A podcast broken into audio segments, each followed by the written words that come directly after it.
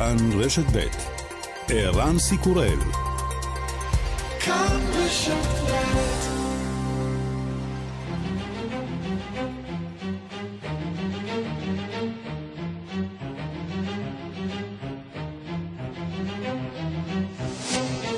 השעה הבינלאומית שמונה עשר בינואר אלפיים עשרים ואחת והיום בעולם. דריכות בוושינגטון ובבירות המדינות השונות של ארצות הברית לקראת טקס ההשבעה של הנשיא הנבחר ג'ו ביידן. אלפי חיילים כבר מסיירים ברחובות הערים. Uh, we'll need to take those uh, credible threats seriously and we're prepared uh, to uh, to do what we need to do in order to support the citizens uh, of our of our nation.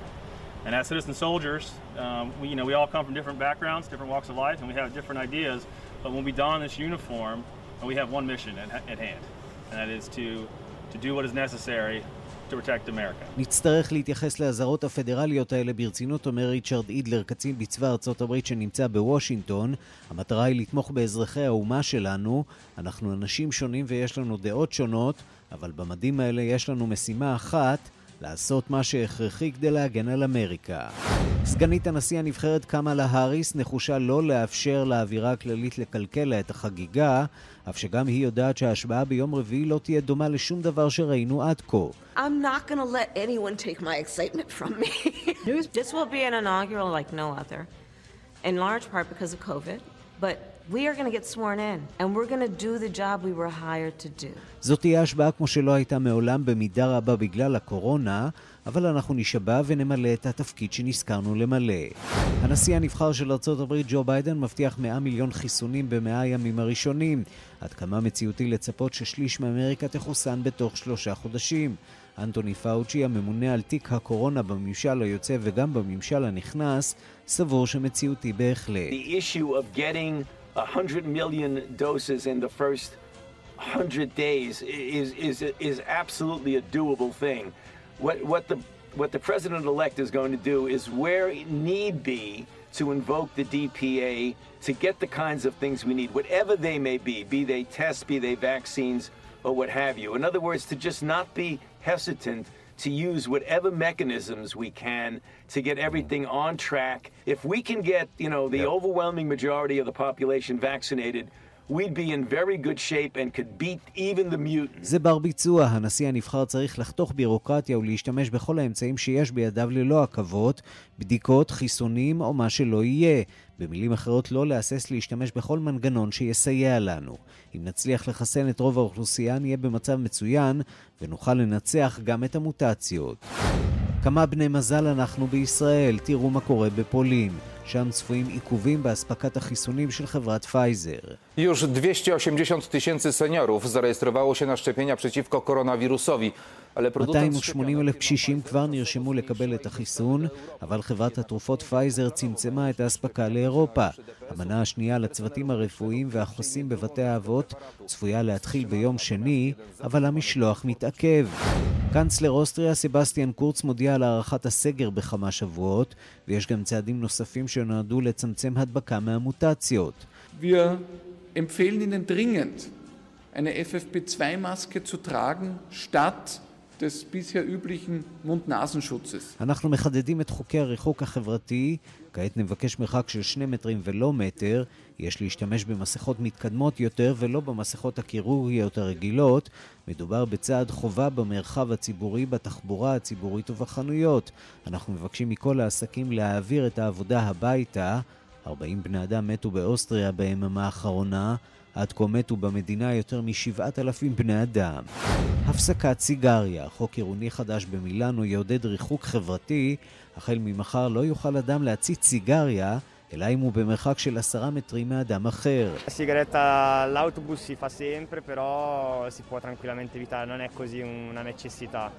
אני אוהב לעשן סיגריה כשאני מחכה לאוטובוס, אומר מעשן אחד, אבל אני יכול בלי זה, נכון למנוע מאחרים עישון פסיבי. וגם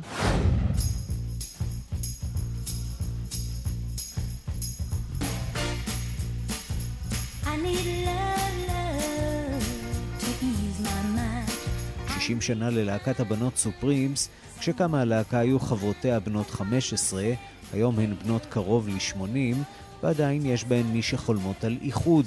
הכל אומרות חברות הלהקה האחרות, תלוי בדיין הרוס.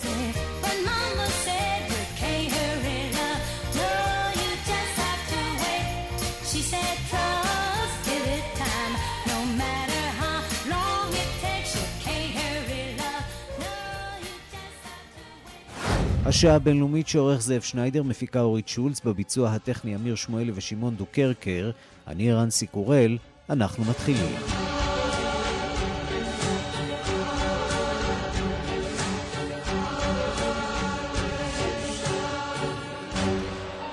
שלום אהב לכם, בעוד יומיים יושבע נשיא חדש לארצות הברית ונראה שהכל מוכן. לג'ו ביידן יש תוכנית לימיו הראשונים בתפקיד. דונלד טראמפ כבר הכין את טקס העזיבה שלו מהבית הלבן, וגם עשרות אלפי הכוחות שיבטחו את ההשבעה כבר מוצבים. שלום לכתבנו בוושינגטון נתן גוטמן. שלום ערן. ויש גם לא מהצינון אנחנו שומעים של הכוחות שנכנסים לשם, לבירה, לאזור הקפיטול. יש חשש ממה שיהיו אפילו גורמים מקרב כוחות המשמר הלאומי שיתהפכו ברגע האמת? תראה, זה אחד החששות שיש, והוא חשש לא בלתי מבוסס, כי, או, או לפחות יש לו על מה להסתמך, כי כשמסתכלים על מה שקרה בשישה בינואר, מגלים שבין הגורמים האלימים שהתפרצו לקאפ... כן, מיד נחדש את הקשר עם נתן גוטמן, שנותק לנו ונשמע עוד. על ההכנות לקראת... נתן, נתן. זה עלול לקרות עוד פעם, ואנחנו רואים את הצעד המאוד בלתי שגרתי הזה, שה-אף בי איי בעצם מסנן, בודק שוב את כל, את התיקים של כל עשרים וחמישה אלף החיילים שמוצבים בקפיטול, כדי לוודא שאף אחד מהם הוא לא איזשהו גורם שעלול לעשות צרות ברגע האחרון. הנה דברים שאומר בעניין הזה שר הצבא האמריקני ריין מקארתי. We've also been vetting them through the F B I, getting support from the Federal Bureau of Investigation to to continue the vetting of every man and woman that come here. We have a process, or our J R S O I process, where we vet them. So uh, we're continually going through the process and look, taking second, third looks at every one of the individuals assigned to this operation. כן, יש לנו תהליך ואנחנו עושים בדיקה שנייה ושלישית על כל אחד מאותם אנשים שמוצבים למשימה הזאת, זאת כדי לוודא שגם הפינה הזאת נסגרה ושאין חשש שמישהו שרוצה לעורר מהומות יבוא דווקא מבפנים. צריך להגיד שבינתיים לפחות, העיר וושינגטון סגורה ומסוגרת, גם הבירות של המדינות האחרות מאובטחות, ואם הייתה איזושהי ציפייה שכבר עכשיו נראה איזשהו סוג של בלגן, בינתיים זה לא קורה, כך שאולי יש הצלחה או איזשהו כוח הרתעה, אולי דברים עוד השתנו, אבל לפחות בינתיים השקט נשמר, גם במקומות שבהם הייתה כוונה לארגן הפגנות אתמול. ולדונלד טראמפ נותרה עוד משימה אחת בתפקידו, חוץ מלפגוש ראשי מפעלים של קריות, וזה חנינות. מה מתכוון הנשיא לעשות? אז, אז טוב, קודם כל הוא לא המציא את השיטה הזאת של חנינות בימים האחרונים של הכהונה, זה מקובל אצל לא מעט נשיאים. טראמפ כבר נתן יותר חנינות מכל נשיא אחר בתקופה שלפניו, אבל עכשיו מדובר על רשימה של אולי כמאה חנינות שהוא יחתום עליה מחר ביומו האחרון המלא בתפקיד. יש כמה שאלות מעניינות שצריך להסתכל עליהן כשהוא יפרסם את הרשימה הזאת. קודם כל, האם הוא אכן נותן חנינה לעצמו, כמו שהוא דיבר עם מקורביו שהוא רוצה לעשות, לא ברור שזה בכלל אפשרי, אבל מעניין לראות, האם הוא נותן חנינה מונעת, חנינה לפני תביעה, לקרובי משפחה, משפחתו, לג'רד, לאיוונקה, לבניו, לרודי ג'וליאני שכבר נמצא אה, בחקירות, צריך לשים לב לדברים האלה. האם הוא נותן חנינות לאנשים שהיו מעורבים בהתנפלות האלימה ובהסתערות על גבעת הקפיטול? ואם לא, אז מי נמצא ברשימה הזאת? אנחנו יודעים עד כה שדונלד טראמפ נותן בעיקר חנינות למקורבים, לתורמים, לאנשי עסקים, לכוכבי תרבות וספורט. יש הרבה עבודת לובינג בעניין הזה, היה דיווח אתמול על כך שלא מעט אנשים שיש להם גישה לבית הלבן מנצלים את הימים האחרונים כדי לשכנע את הנשיא ומקורביו לתת חנינות לאנשים שהם מייצגים, כך שנצטרך להמתין ולראות את הרשימה כשהיא תתפרסם. והליך ההדחה, איפה הסיפור הזה עומד כרגע? האם יהיה בכלל טעם להמשיך את העניין הזה אחרי יום רביעי? העניין יימשך כי, כי זה התה, התהליך התחיל. כרגע כתב ההדחה נמצא עדיין בבית הנבחרים, ומה שצריך לקרות זה ש... ואת ראש הנציגי מה שמנהלים את ההדחה, צריכים פיזית להעביר אותו ולהגיש אותו לסנאט, ואז למחרת כבר הסנאט צריך להתחיל בהליכים לפתוח בדיון הזה, דיון שמכונה משפט. זה לא קורה היום, קודם כל הסנאט נמצא בפגרה עד מחר, יכול להיות שזה יקרה מחר, יכול להיות שזה יקרה אחרי ההשבעה, כרגע הנושא הזה קצת עבר למבאר אחורי, אבל הדמוקרטים אומרים לפחות אנחנו נמשיך לקדם את העניין הזה, גם בגלל העיקרון וגם כדי להבטיח שדונלד טראמפ לא יחזור לחיים הפוליטיים. כמה מילים על הקורונה שהולכת ומתפשטת, לא נראה שמצליחים בינתיים לחסן מספיק אמריקנים, והמספרים רק הולכים ועולים כל העת. המספרים עולים ברמה מדאיגה, אנחנו נמצאים פה ב... תמיד אחרי הסוף שבוע מספרי התמותה היומיים קצת נמוכים יותר, אז אנחנו ראינו אלף ושבע מאות מקרים אתמול, אבל זה באזור ה-שלושת אלפים פלוס בימים האחרונים. קצב החיסונים הוא מאוד איטי, לג'ו ביידן יש תוכנית להגביר מאוד את קצב החיסונים, הוא מבטיח מאה מיליון חיסונים במאה הימים הראשונים שלו, כרגע אנחנו מאוד מאוד רחוקים מהיעד הזה בכל מדינה, וסיבוך נוסף שעולה היום, מדינת קליפורניה קוראת להפסיק את השימוש, להפסיק זמנית את השימוש בחיסונים של מודרנה, זאת אחרי שהתברר שלפחות משלוח אחד של החיסונים האלה שהגיע למרפאה אחת בקליפורניה, אלא שיעורי אלרגיה גבוהים מאוד, הרבה יותר ממה שהיה צריך לצפות, ייתכן שמדובר בתקלת ייצור קטנה, אבל גם בקליפורניה, המדינה הגדולה ביותר והעמוקה ביותר מקורונה, יש בעיות עכשיו עם החיסון, גם בגלל זה. כן, זה גם צריך להדאיג אותנו. מודרנה, אחד החיסונים שמוענקים כאן בישראל, בעיקר לאוכלוסייה שנמצאת בבית, שלא נגישה לקבל את החיסון של פייזר, שדורשת תנאי הקפאה מאוד עמוקה. נתן גוטמן, כתבנו בוושינגטון, תודה. תודה רבה.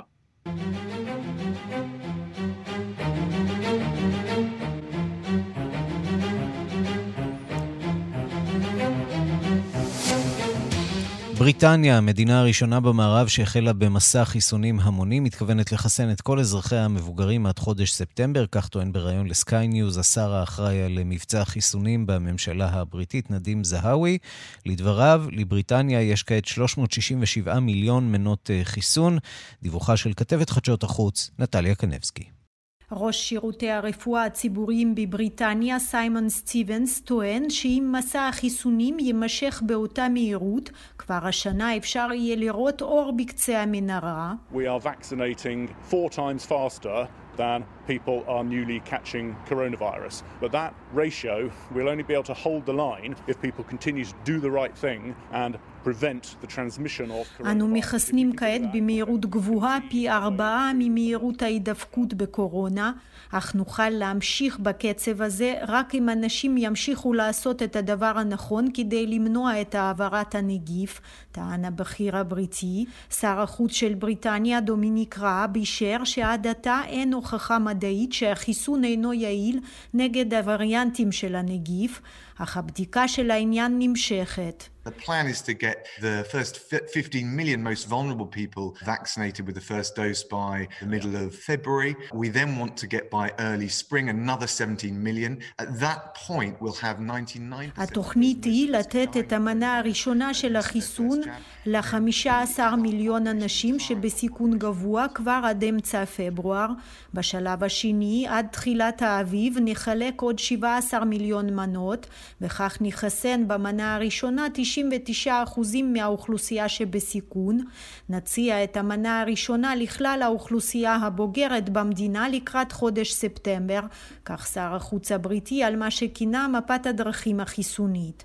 ובארצות הברית, שממשיכה להיות המדינה הנגועה ביותר בעולם במספרים האבסולוטיים, ואחת הנגועות ביותר במספר נדבקים למיליון תושבים, ממליצה האפידמיולוגית הראשית של מדינת קליפורניה, דוקטור אריקה פן, להשעות עד תום הבירור את מתן החיסונים של חברת מודרנה, לאחר שכמה מן המתחסנים פיתחו תגובה אלרגית ונזקקו להשגחה רפואית. באוסטרליה מעריך היועץ הרפואי הראשי לממשלה, ברנדון מרפי, שהמדינה לא תפתח בשנה הזאת את גבולותיה למבקרים זרים, גם אם מרבית האוכלוסייה תחוסן, כי עדיין אין לדעת לדבריו אם ההתחסנות תמנע את התפשטות הנגיף. בספרד ניתנה אתמול המנה השנייה הראשונה של חיסון פייזר לאותה הגברת ניאבס קאבו, בת שמונים ושתיים, שהייתה הראשונה שקיבלה את מנת החיסון הראשונה במדינה. Gracias a Dios, levantaron a las siete de la mañana. הייתי ראשונה בפעם הקודמת ואני ראשונה היום, אני מאוד מאושרת ואני פונה לכולם מעומק ליבי, קבלו את החיסון, זה הדבר הטוב ביותר לעשות וזה צריך היה לבוא כבר קודם, כי זהו נגיף חמור מאוד שרוצח המון אנשים, טענה המתחסנת הספרדיה הראשונה. בגרמניה הודיע שר הבריאות ינס ספן שהשיעור הנוכחי של בדיקות ריצוף הגנום המאפשרות לקבוע אם מדובר בווריאנט זר של נגיף קורונה אינו מספק, ושהבדיקות האלה יתבצעו מעתה בכל אבחון והמעבדות יקבלו על כך תוספת תשלום מהמדינה. רוסיה בחרה במדיניות הפתיחות הכלכלית דוגמת ארצות הברית וברזיל, והיא המדינה הרביעית בעולם במספר הנדבקים ואחת המובילות במספר המקרים החדשים ביום, ואומנם התלמידים במוסקבה חזרו היום לבתי הספר. וביפן מבטיח ראש הממשלה יושיהידה סוגה לנצח את המגיפה ולא לדחות עוד את המשחקים האולימפיים בטוקיו. 世界中に希望と勇気を届けてくる大会を実現するとの決意のもと準備を進めています. אנו נמשיך את ההכנות למשחקים האולימפיים, מטרתנו היא לנקוט צעדים דרסטיים נגד הידפקות ולאפשר את קיומו של האירוע שיביא תקווה ואומץ לעולם כולו, דברי ראש ממשלת יפן. והידיעה הפחות מעודדת מגיעה כעת משוויץ, שם זוהה וריאנט חדש של נגיף קורונה אצל אחד הנדבקים ששהה באתר סקי יוקרתי סן מוריץ. בסאו פאולו החל אתמול מבצע חיסון תושבי ברזיל נגד נגיף קורונה, הוא מלווה בביקורת חריפה נגד הנשיא בולסונארו שעדיין אינו קורא לתושבי המדינה לצאת ולהתחסן. שלום לכתבנו בריו דה ז'נרו תום אורגד. שלום. אז אני מבין שיש בעצם שני חיסונים שהברזילאים יתחילו לקבל.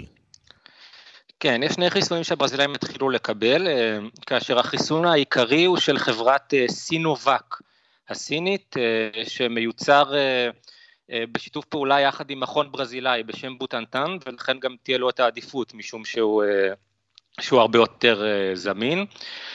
בשלב הראשון הוזמנו שישה מיליון מנות של החיסון, שהספיקו לחסן קצת יותר מאחוז מאוכלוסיית ברזיל, אבל uh, בתור התחלה uh, זה משהו שנועד להקל על uh, עובדי הצוותים הרפואיים ואנשים uh, בקבוצות, בקבוצות סיכון. Uh, היעילות של החיסון uh, אינה גבוהה במיוחד, מדובר רק על מניעת הידבקות ב-חמישים אחוזים, העניין הוא שנטען שהוא uh, מצ... מונע לחלוטין את uh, מקרי המוות מהקורונה, וגם מפחית במידה מאוד משמעותית את המקרים uh, הקשים יותר, שמחייבים uh, קבלת טיפול רפואי, ובהתחשב במשבר הנוראי ש... שברזיל, uh, שברזיל עוברת כרגע, זה נשמע מספיק טוב.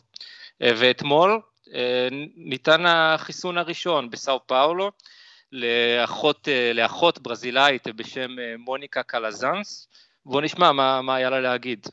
Eu tenho muito orgulho disso, dessa grande oportunidade, e falo, como brasileira, vamos nos vacinar, não tenham medo. É isso que nós estamos... אני מאוד גאה בכך, ואני קוראת לכל אנשי ברזיל, בואו נתחסן, לא נפחד, זה מה שאנחנו היינו צריכים, לכך קיווינו. ולדברים שלה יש משמעות רבה, גם משום שלא כולם מעודדים את התושבים להתחסן.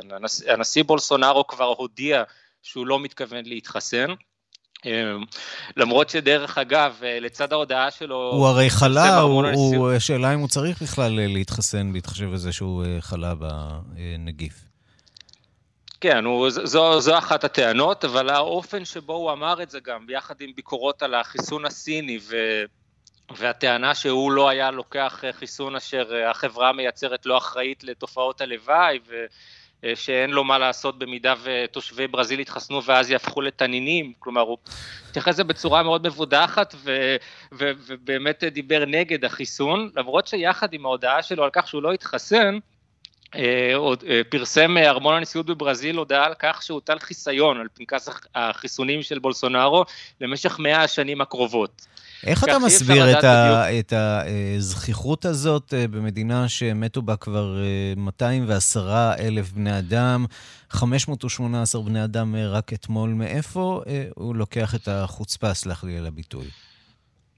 שמע, יש לגבי זה כל מיני דעות, הדעה שלי היא די חריפה, נטען רבות כלפי בולסונארו שהוא, שהוא פשיסט, ולדעתי גם אפשר לראות על סמך פעולות העבר שלו שהוא פשיסט קיצוני, כלומר יש אנשים שטוענים שהוא ממש תומך בעמדות נאציות, וכנראה שעניין המגפה באמת לא כל כך מטריד אותו, כלומר מבחינתו זה איזשהו תהליך של ברירה טבעית, המוות של הברזילאים, וזה דבר שנאמר בגלוי, גם על ידי מושל סאו פאולו למשל, רפאל דוריה שמאוד פעל לאישור החיסון, זה נראה שהמוות של כל כך הרבה ברזילאים באמת מותיר אותו אדיש, והוא מנצל אותו תוך כדי לכל מיני מטרות פוליטיות שלו, כלומר מבחינתו בולסונארו פשוט בחר לא להיאבק במגפה.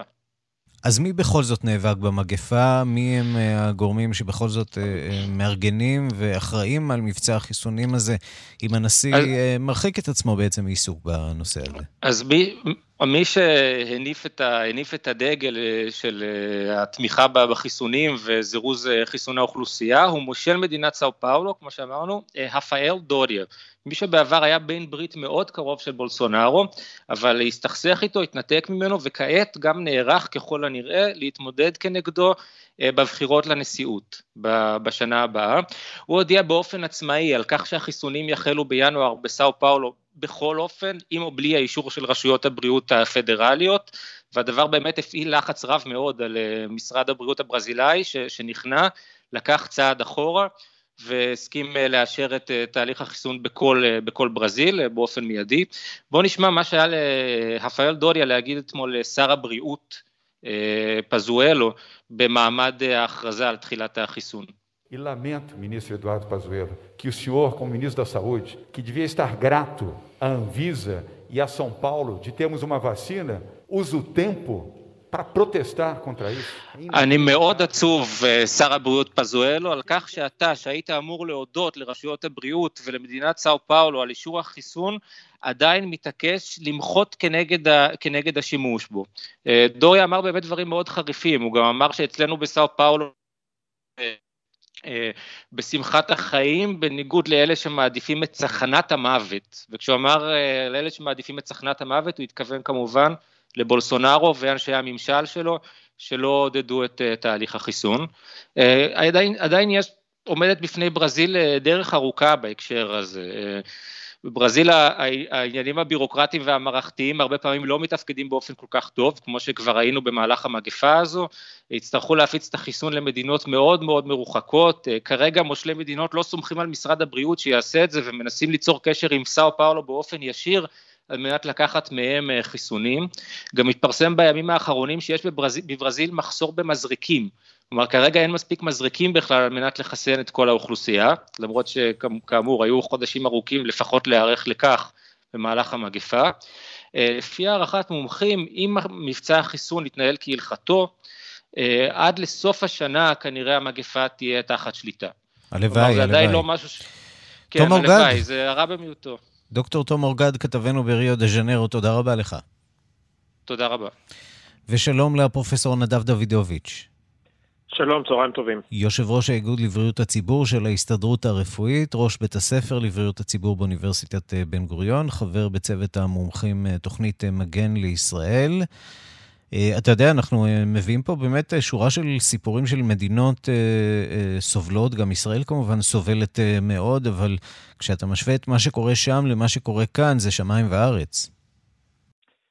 נכון, זה רק אולי מוסיף לתסכול, כי כל העולם עכשיו חווה אולי את התקופה הכי קשה של המגפה מאז התחילתה, אם רואים את מספרי התמותה בעולם, גם בישראל דרך אגב, ואת קצב ההדבקה, זה קשור גם אה, להגברה של הקצב בגלל הווריאנטים השונים, ומצד שני אתה רואה באמת בישראל אה, מבצע חיסון אה, שמתנהל על בסיס של קופות החולים, אה, של המוכנות שלנו למצבי חירום, אנחנו תרגלנו מצבים של חיסונים המוניים אה, בעבר במסגרת תרגילים שנקראים להבה כתומה, ובגלל זה זה אותי דווקא יותר מתסכל, כי יש לנו את היכולות, היה לנו אה, הרבה מאוד אה, עיסוק בנושאים של פנדמיות קודם, ולכן חבל שהגענו שוב לסגר הנוכחי, שהוא מאוד קשה לאוכלוסייה. אפשר היה אני... למנוע את הדבר הזה, אם נצא רגע מגבולות ישראל ברחבי העולם, אפשר היה להיות במצב טוב יותר היום?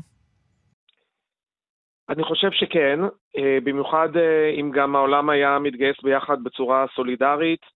יש לזה הרבה השלכות להמשך, היות שהמגפה הזאת לא תהיה אחרונה לצערי, אנחנו גם נלך ומתמודד עם נושאים של שינוי אקלים, ואני מאוד שמח שהנשיא טראמפ לא נבחר שנית, כי הוא באמת היה רוח אולי המובילה של להתנגד לארגון הבריאות העולמי, ששוב צריך לשנות שם הדברים, אני לא אומר שהכל מושלם שם, אבל ההסתכלות הסולידרית, כולל אפילו בנושא החיסונים, אנחנו רואים את הבעיות היום ואת הסודיות שעושה כל כך הרבה חוסר אמון בגלל אותו וקסין נשיונליזם, העובדה שכל מדינה עושה את המשא ומתן שלה באופן בודד אל מול חברות החיסונים, העובדה שבעצם היו מדינות שהתחסנו מאוד מאוד מאוחר, וזה הביא לזה שלא נוכל להגיע להכחדה של ההתפרצות הזאת ברמה כלל עולמית, וזה יקשה מאוד על הכלכלה, על פתיחת השמיים. אנחנו חייבים לעבוד ביחד בדברים האלה, ופה ברמה האזורית, גם לגבי הרשות הפלסטינית למשל, שמאוד חשוב שיגיעו לחיסונים.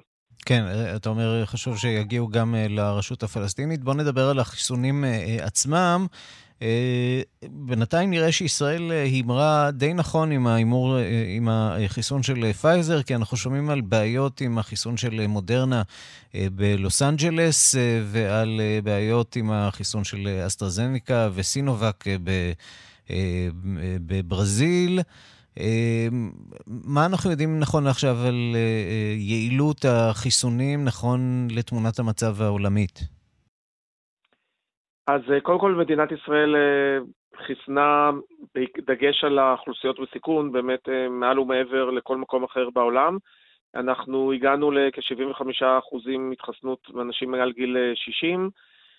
עדיין חייבים להשלים את אותם עשרים וחמישה אחוז כי אלו אוכלוסיות בסיכון, אנחנו עדיין מדברים על כמה מאות אלפי בני אדם, שחייבים להשקיע את המאמץ, אנחנו... יהיה נכון לחסן אותם בחיסונים האלה של מודרנה, שעכשיו יש סימן שאלה על הבטיחות שלהם, או שבאמת מדובר בסיפור נקודתי שם בחיסונים של מודרנה בקליפורניה? אנחנו צריכים להמשיך ולקבל את הפרטים, אין סיבה להאמין שיש הבדל מהותי בין חיסוני פייזר למודרנה, יש דברים נקודתיים של שמירת שרשרת קירור, העובדה שמודרנה חיסון ניתן לאחר ארבעה שבועות, ובסך הכל שני חיסונים עמדו במבחנים מאוד מאוד קפדניים, עשרים אלף מתחסנים מול עשרים אלף פלסבו, ועם תוצאות די דומות, עברו את אישור ה-אף די איי, ונתונים בסך הכל גלויים וידועים, אבל כרגע עדיף להתחסן במה שיש כאן, ובעיקר יש לנו כרגע החיסונים של פייזר, אנחנו רואים הנתונים של מתקבלים מקופות החולים וממשרד הבריאות, שככל שהזמן חולף בחיסון הראשון יש עלייה ברמת הנוגדנים ובשיעור ההתחסנות, אנשים עדיין אחרי חיסון אחד יכולים להידבק, וראינו אנשים שנדבקים, אבל אחרי שלושה שבועות מקבלים את החיסון השני, אבל כבר אז יש הגנה ככל הנראה שנעה בין שבעים ל-שמונים אחוזים, מאוד מומלץ לקבל את החיסון השני, ואנחנו ממשיכים בעצם לעקוב, כולל על השאלה החשובה ביותר, לא יודע אם ביותר, אבל גם מאוד חשובה, לא רק ההגנה ברמה האישית, אלא האם זה מגן מפני הדבקה של אחרים. יש סימנים ראשונים שאכן זה נותן, כמו שחשבנו, הגנה מפני הדבקה של אוכלוסיות, וזה חשוב ביותר, כי זה יעזור לנו בסוף להגיע לאותה חסינות עדר, או כמו שאנחנו מעדיפים לקרוא לזה חסינות קהילה, כי אנחנו לא עדרים של בעלי חיים, אבל זה דורש עדיין המשך מעקב שמתבצע פה בארץ, וכמובן שבסוף זה לא רק הכל חיסונים, החיסונים לא יפתרו לנו את המשבר של בתי החולים, את ההשקעה בקהילה של מערכת הבריאות שלנו, בשירותי בריאות הציבור, ואנחנו נצטרך גם בחודשים הקרובים עדיין נמשיך ללכת עם מסכות. אז אפרופו מסכות, אנחנו שומעים שאוסטריה למשל מוציאה הוראה לעבור מהמסכות הקירורגיות למסכות רציניות יותר, לכבדות יותר, ל-אן קיי והדברים מהסוג הזה. עד כמה מדובר באמת בהמלצה שלדעתך שווה לאמץ אותה גם כאן בישראל? הייתי שותף לכתיבת מסמך מאוד ארוך על נושא המסכות ברמה האירופית. צריך להבין שמסכות זה לא שחור ולבן, בוודאי שקודם כל צריך לראות מה רמת הסיכון, ולכן הצוותים הרפואיים, וגם שם יש הבדלים בין כמובן אם אתה בחדר ניתוח, או נמצא במקום שיכול לחשף לדרכי הנשימה. לעומת אנשים למשל שנמצאים בבית, יוצאים החוצה אולי לעשות ג'וגינג, אני לא חושב שאנשים שנמצאים במתאר של סיכון נמוך צריכים להשתמש במסכות מעבר למסכות שאנחנו רגילות שאנחנו קונים, אפילו יש אומרים שמבחינת הנושא הסביבתי עדיף להשתמש במסכות רב פעמיות, רב שכבתיות, שאפשר לחבס אותן כדי לא להזיק לסביבה. אני לא חושב שצריך לנקוט באמצעים שאוסטריה דיברה עליהם, גם לא כל כך בטוח עד כמה זה באמת מגן מפני הווריאנטים, שזה בעצם מה שאנחנו מפחדים. אנחנו צריכים לנקוט באסטרטגיות מאוד מגוונות, גם בנושא של בדיקות, בדיקות מהירות, לראות איך חוזרים לשגרת קורונה. לצערי נצטרך ככל הנראה להמשיך את הסגר שהוא מאוד קשה עוד כשבוע, כדי לקבל את מלוא האפקט שלו, אם כבר נכנסנו לה, ולצערי חבל שהגענו, כי היינו יכולים לעשות את זה בצורה אחרת. אני חושב ששיטת האקורדיון היא שיטה אולי הכי גרועה, כי אנחנו לא מכונות שעושים עליהם און-אוף, וצריך לעשות את הדברים מדורג יותר.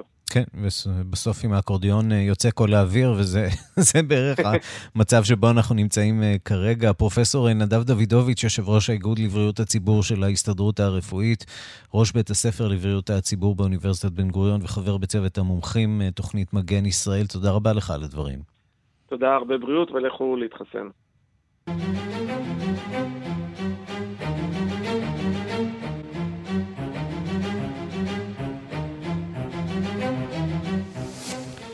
נפרדים מהקורונה, עכשיו למעצרו של אלכסיי נבלני, שמוגדר המתנגד מספר אחת לשלטון, שלטונו של ולדימיר פוטין, נשיא רוסיה כמובן, אחרי שנעצר אתמול עם שובו למוסקבה. בשעה זו מתנהלים הליכים משפטיים נגדו, בלא נוכחות עורכי דינו. זאת תוך ביקורת גוברת בעולם על דבר המעצר. שלום לדוב גילהר, שליחנו לאירופה, שנלווה לנבלני בטיסתו הביתה. שלום דובי. שלום ערן, שלום.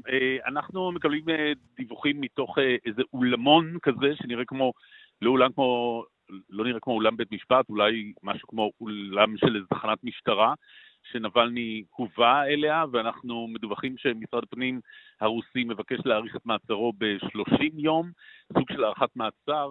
בוא נשמע דברים שנבלני אומר, יש שם כנראה אחד מאנשי הצוות שלו, שמצלם אותו ושולח לעולם בטוויטר את הדברים הבאים, בוא נשמע ואני תכף אתרגם. Я не понимаю, что происходит.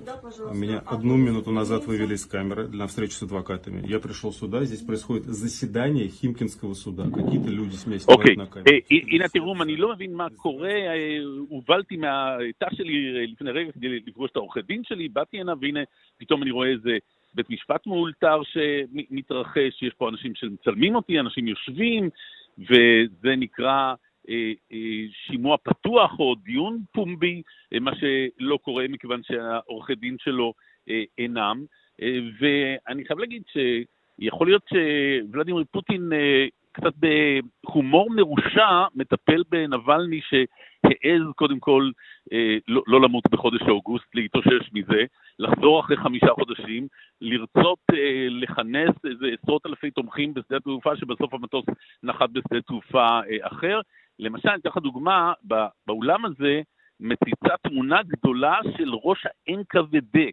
חשבתי שברית המועצות, שרוסיה התנערה מגיבורי של ברית המועצות. ראש ה-אן קיי וי די הוא זה ש, שהקים את הארגון, ארגון האב של הקג"ב, הוא זה שאחראי לכל משפטי הראווה של השנים ההן, הוא זה שהקים את הגולגים. יכול להיות שפוטין שם רוצה שנבלני קצת יתייבש כשהוא רואה את התמונה הזאת, ואולי יחשוב מה הכיוון שפוטין רוצה להוביל אליו, אליו את הדברים. דוב גילהר, תודה. בשמחה.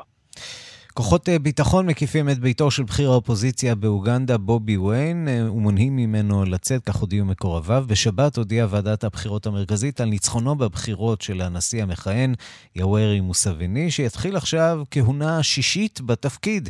הדיווח של עורכת ענייני אפריקה, רינה בסיסט. מאז יום חמישי, הזמר והפוליטיקאי בובי ויין לא יכול לצאת מביתו, כך התקנו אתמול מקורביו. המשטרה לא הוציאה נגדו צו מעצר כלשהו.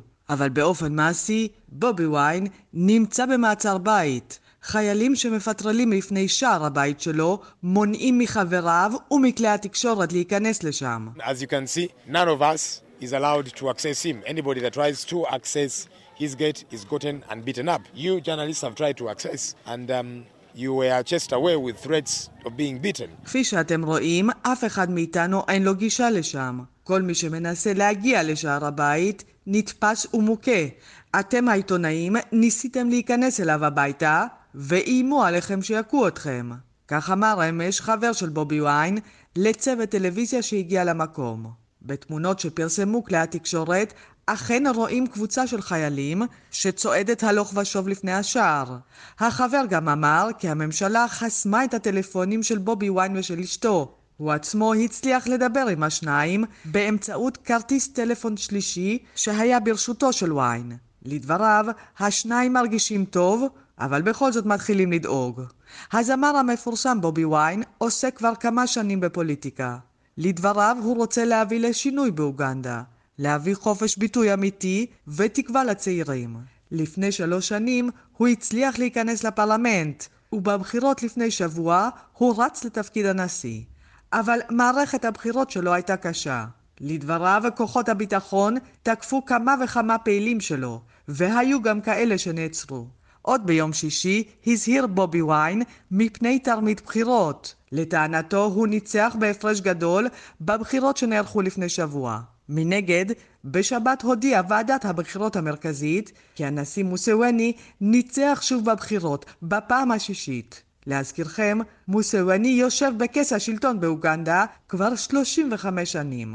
מפלגתו של בובי ויין דוחה את התוצאות האלה. N U P is in the final stages of analyzing the data and the information related to this election fraud. We have evidence about staffing and other forms of election malpractice.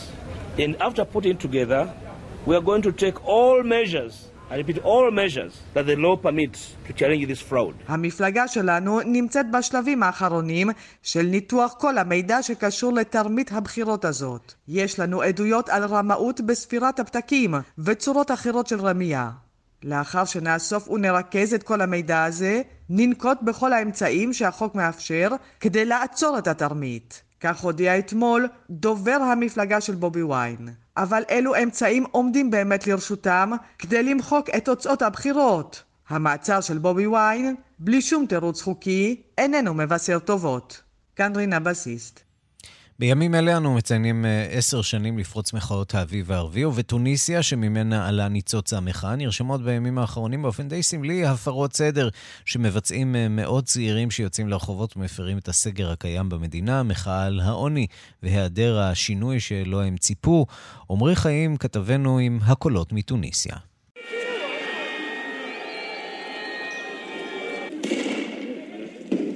אלה הקולות שעולים ביממות האחרונות מכמה מחוזות בתוניסיה, שם יצאו להפגין בסוף השבוע מאות בני אדם בכשש ערים, במחאה על המצב הכלכלי הקשה במדינה. في بعض الأحياء هي أحياء حقيقة أحياء الشعبية تعاني الفقر تعاني التهميش تعاني غياب التنمية. אנחנו רואים צעירים שיוצאים משכונות שסובלות מעוני, מהדרה ומחוסר פיתוח. הם יוצאים, חוסמים דרכים, מציתים צמיגים ומיידים אבנים לעבר כוחות הביטחון. כך מספר רידה אל-בגדדי, כתב ערוץ אל-ג'זירה בתוניסיה. לפי משרד הפנים התוניסאי, כ-תשע מאות בני אדם נעצרו לאחר שהשתתפו בהפרות הסדר. המפגינים לא רק מפרים את הסדר הציבורי, אלא גם את מגבלות הקורונה ואת הסגר הקיים בימים אלה במדינה. الحكومة والحاكمين في تونس اليوم يعرفون أن داخل الشارع التونسي هناك غضب شعبي. لذلك ارتأوا أربع أيام حجر صحي. הממשלה ואלה שנמצאים בשלטון יודעים שיש זעם עממי בקרב התוניסאים, ולכן הכריזו על סגר נקודתי של ארבעה ימים. הם חזו את המחאות האלה, ולכן החליטו על סגר בניסיון להינצל מהן. כך אומר חסן אל-קובי, מרצה תוניסאי לכלכלה פוליטית. לא רק המצב הכלכלי הקשה הביא לפרוץ המחאות הללו, יש הטוענים שגם העיתוי לא מקרי, עשר שנים בדיוק לאחר פרוץ מחאות האביב הערבי במדינה, וגם יש מי שטוען שהאירוע הזה הוא הזרז לפרוץ המחאות.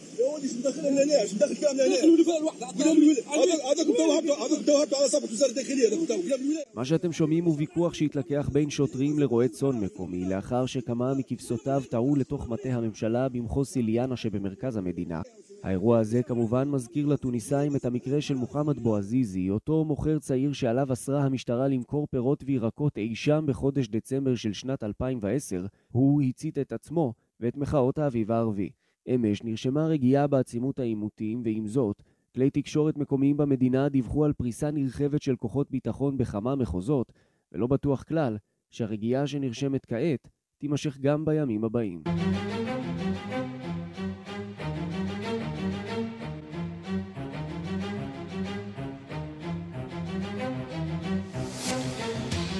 מכאן בחזרה לארצות הברית, סיפור דרמטי שם בספורט, כאשר לראשונה ממונה מאמן ממוצא ערבי מוסלמי בליגת הפוטבול האמריקנית, ה-אן אף אל. שלום ליואב ברוביץ', ראש תחום הספורט. שלום ערן. למה זה סיפור כזה גדול שעושה כותרות ענק?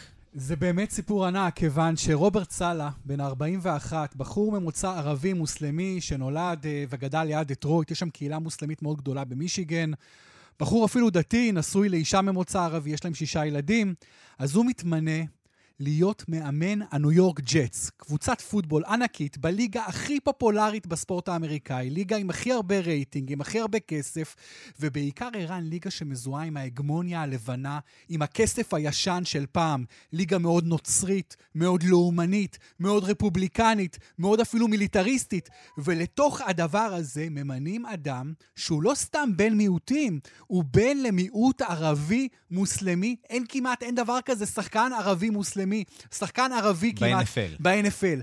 אז הבן אדם הזה שהגיע באמת משום דבר, והיה בקולג' הכי קטן, והיה עוזר מאמן במקומות הכי הכי נידחים, ועלה שלב אחר שלב בשקט ובהצטיינות, ויפה לראות שבסופו של דבר אמריקה ממחישה שהיא גם מריטוקרטיה, והיא גם נותנת לאדם שמגיע מהרקע הכי לא צפוי את התפקיד הכי הכי רם וניסה על בסיס הצטיינותו. בוא נשמע באמת איך קיבלו אותו בתקשורת האמריקאית. The New York Jets have reached an agreement in principle with San Francisco forty-niners defensive coordinator Robert Saleh to be their next head coach. The deal is for five years. Saleh, who is a Lebanese American, will become the first Muslim head coach. Mashallah. אומרים לו משאלה, ממשפחה לבנונית במקור, באמת התקשורת עפה על הסיפור הזה, איראן. הוא מגיע גם לניו יורק, אז מצד אחד הוא מגיע לליגה שהיא מאוד מאוד מאוד לבנה, רפובליקנית, הגמונית, מצד שני הוא מגיע לעיר הכי ליברלית, הוא כמעט הכי ליברלית בארצות הברית, והציפיות הן ציפיות ענק, כיוון שניו יורק ג'טס זה קבוצה, אם באמת ששווה מיליארדים, אבל כושלת שנים. כלומר, רוברט סאלה, אם הוא יצליח לבוא ובאמת להביא את הקבוצה הזו לגדולה, זה פשוט דבר שהוא, זה אקט שהוא משנה מציאות, כי באמת לא דמיינו עד לפני ימים ספורים שדבר כזה בכלל ייתכן, שימונה מאמן ערבי מוסלמי לקבוצת פוטבול, ויפה לראות איך הספורט האמריקאי, גם במעוז, במעוזים הכי הכי שמרניים שלו, מצליח באמת להשתנות. ראינו, דיברנו לא מעט על קבוצת וושינגטון רדסקינס מה-אן אף אל, שביטלה את שמה לאחר קרוב ל-מאה שנה, הם כבר לא יותר אדומי האור, כי השם הזה הוא לא פוליטיקלי קורקט. אז אנחנו רואים שהליגה מנסה אפילו להיות עוד יותר עכשיו פוליטיקלי קורקט, ובאמת לעשות צעד טוב, מאוד מפתיע. טוב, אנחנו ראינו שלספורטאים יש מקום רציני, בעיקר ב-Black Lives Matter, ו- ובכלל בתנועות החברתיות ב- באמריקה. פשוט מובילי שינוי דעת קהל. מהמשמעותיים ביותר, לא סתם מדברים, איראן, לברון ג'יימס, כמי שעוד ארבע שנים יכול לרוץ לנשיאות. שחקן כדורסל מתפקד, פעיל, השחקן הטוב בעולם, אבל רואים אותו כסוג של מנהיג חברתי, זה הרבה מעבר לכדורסל. וגם רוברט סאלה... יש לי תחושה שהאמריקנים קצת מיצו את העניין הזה של סלברטיז כמנהיגים, או כהכשרה מתאימה להנהגה, אבל נחכה ונראה, מי יודע, יכול להיות שעוד ארבע שנים ישכחו. וחשוב גם לומר שרואים בהם יותר מסלבריטיז, כי לברון ג'יימס גם שם הרבה מאוד כסף על שינוי חברתי, הוא מעורב בזה, הוא משקיע בזה את זמנו, את מרצו, וגם רוברט סאלה, הבחור הערבי הזה, שנשוי לערביה, ושישה ילדים, באמת האיש הזה עכשיו באמת משנה מציאות, וזכוכית המגדלת תהיה עליו, זה לא פשוט. יואב ברוביץ', ראש תחום הספורט, תודה רבה. תודה. אנחנו מכאן לצרפת חוזרים לעסוק בקורונה, הפעם ההיבט התרבותי, פגיעתה של מגפת הקורונה במוסדות התרבות מורגשת גם כאן, אבל בולטת במיוחד בצרפת מיצרניות וצרכניות התרבות הגדולות בעולם, שבה הקולנוע והתיאטרון הם חלק מרכזי מאורח החיים. כתבנו גדעון קוץ נפגש עם כמה מאנשי הקולנוע המובילים, שהסרטים שלהם עדיין מחכים לקהל ולפתיחת האולמות גם בארץ, ושמע את הטיעונים שלהם והתחושות שלהם אי שם בין ייאוש לתקווה. עולם התרבות הצרפתי על סף פשיטת רגל, הקולנוענים ואנשי התיאטרון ראו בעיניים קלות את פרי עמלם מועלה לשבועות ספורים, ואחר כך נעלם במצולות הקורונה. הם ניסו הפגנות ואפילו עצומה המונית הדורשת שיחסנו אותה מיד ללא הועיל. הזמר והשחקן המוכר בארץ, פטריק ברואל, שכבר נדבק בקורונה במרץ שעבר, חזר בימים אלה מחופשה.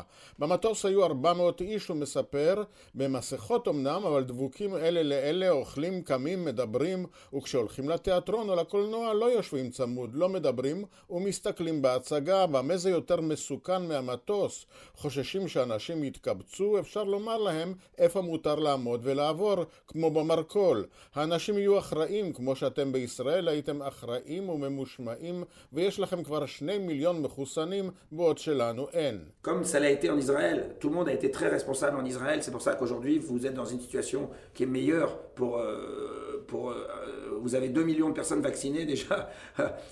Je crois que vous pouvez vous en féliciter. ובכל זאת חיי התרבות בארץ לא חודשו, אנחנו אומרים. יש היום מגזרים שעומדים למות, הוא אומר, מפיקים משקיעים בפרסום, בחזרות, כדי שיגידו להם ברגע האחרון שזה לא יתקיים, פעם, פעמיים, בפעם השלישית הם יסגרו את העסק. אנחנו זקוקים לממשלה שתפרט יותר מה היא רוצה לעשות ומתי היא תעשה.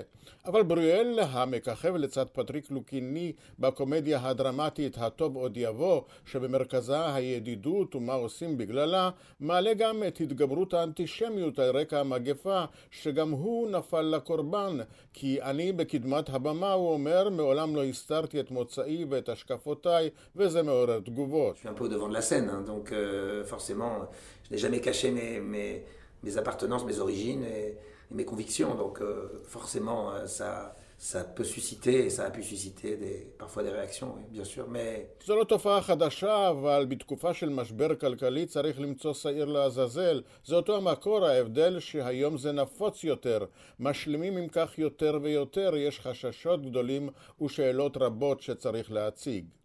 בנג'מן לברן, איש הקומדי פרנסז המהוללת שכוכבו זרח ועולה לאחרונה בתפקידים קומיים בקולנוע, כמו בנאום המבריק, שותף לאי הבנה ולכעס. מדוע אנחנו השעיר לעזאזל, ולתחושה שלא מתחשבים בנו, שאנחנו חלק ממגזר הלילה והכל עניין של פוליטיקה.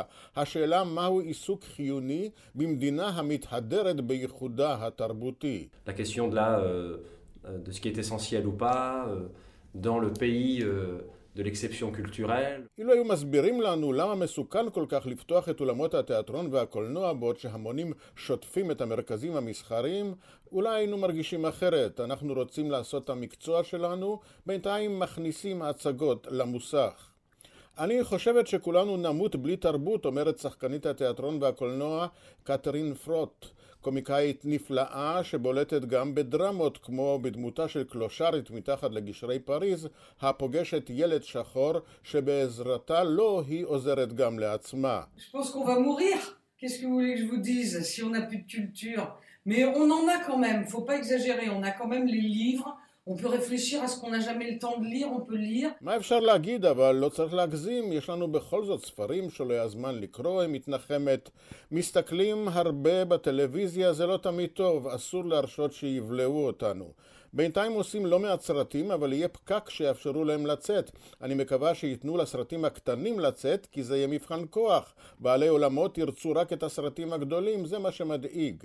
ובקיצור, כפי שאומרת, שרה ז'ירודו החיננית, שגם היא משתתפת בנאום. זין קטסטרוף. כאן גדעון קוץ, מפריז. יו אס איי! יו אס איי! יו אס איי! המוזיאון הלאומי להיסטוריה האמריקנית בוושינגטון הודיע בסוף השבוע על קול קורא למי שהשתתף או היה עד למהומות בגבעת הקפיטול לשלוח פריטים שהשתתפו באירועים לצורך תערוכה על מידת השבריריות של הדמוקרטיה האמריקנית. השאלה המורכבת ביותר היא, מה יהיה מקומו של הנשיא דונלד טראמפ בתערוכה? שלום למירי קרימולובסקי, חוקרת התרבות.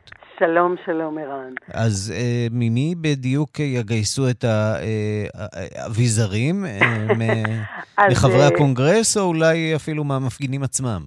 אז זהו, אז הכל התחיל בכך שמנהל המוזיאון, איש מאוד מאוד רציני, דוקטור פרנק בלזיך, כותב בטוויטר יום אחרי המהומות, שלא ייבעלו אם ראו אותו מחטט בפחים יום אחרי.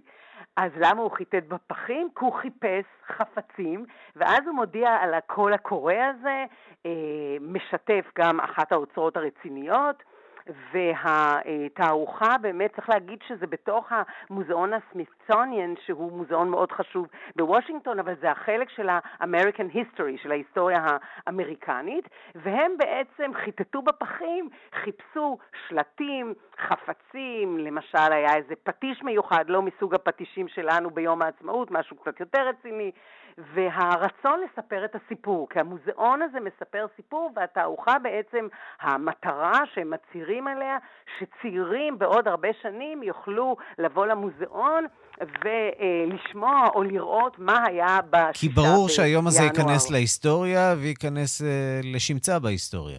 זה ייכנס לשמצה, אבל היא טוענת, אחת האוצרות שם טוענת, שזה חלק מכך שאמריקה היא באמת מדינה שאכפת לה מה קורה מבחינה פוליטית, שאכפת לה שהמשטר יתחלף בצורה תקינה, בוא נאמר. היא דווקא רואה בזה דבר נכון להלך הרוח של, של אמריקה שנושאת כאילו את, את נס הדמוקרטיה העולמית. טוב שיש מי שזוכרים את העתיד וחושבים על העבר. מירי קרמלובסקי, תודה רבה. תודה לך, ערן.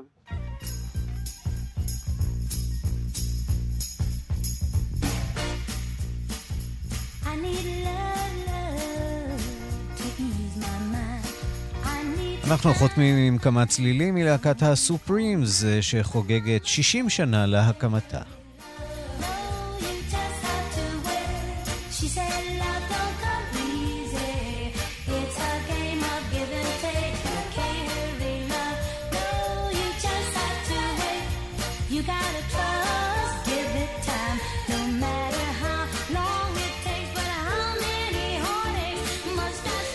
ועד כאן השעה הבינלאומית, מהדורת יום שני. עורך הוא זאב שניידר, מפיקה אורית שולץ, הטכנאים אמיר שמואלי ושמעון דוקרקר, אני ערן סיקורל. מיד אחרינו רגעי קסם עם גדי לבנה. אנחנו נפגשים שוב מחר בשתיים בצהריים עם מהדורה חדשה של השעה הבינלאומית. להתראות.